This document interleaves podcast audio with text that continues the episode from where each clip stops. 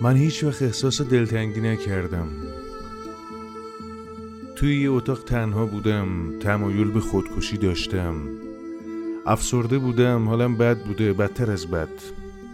ولی هرگز احساسی نکردم که کسی می‌تونه از در بیاد تو من از دست دردم خلاص کنم.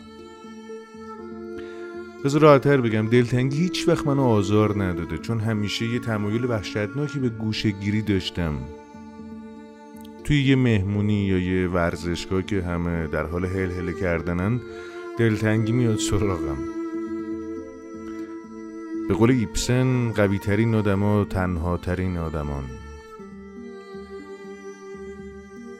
ولی من تنها نیستم.